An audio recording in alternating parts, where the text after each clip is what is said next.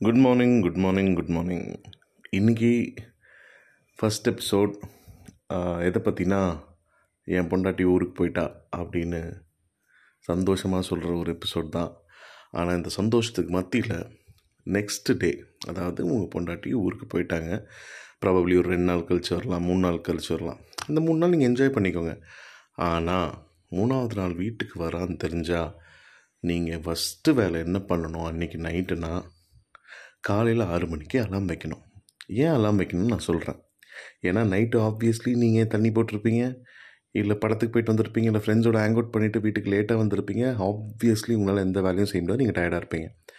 But உலகமே அழிஞ்சாலும் ஆறு மணிக்கு நீங்கள் வீட்டில் அவங்க இல்லாத நேரத்தில் ஃப்ரெண்ட்ஸோடு என்ஜாய் பண்ணியிருக்கலாம் இல்லை எக்ஸசிவாக சாப்பிட்ருக்கலாம் தண்ணி அடிச்சிருக்கலாம் இல்லை வீட்டை க்ளீனாக இல்லாமல் வச்சுருக்கலாம். பாத்திரம் கழுவாமல் இருந்திருக்கலாம். மேபி துணி துவைக்காமல் கூட இருந்திருக்கலாம்.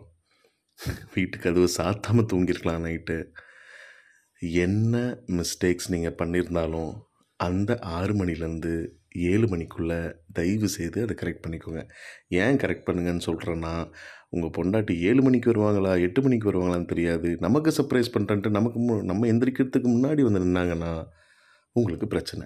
இந்த மாதிரி பல தடவை நான் மாட்டியிருக்கேன். So whenever your wife is out of town, probably when she is leaving home, the same day, keep your alarm at 7 o'clock in the morning.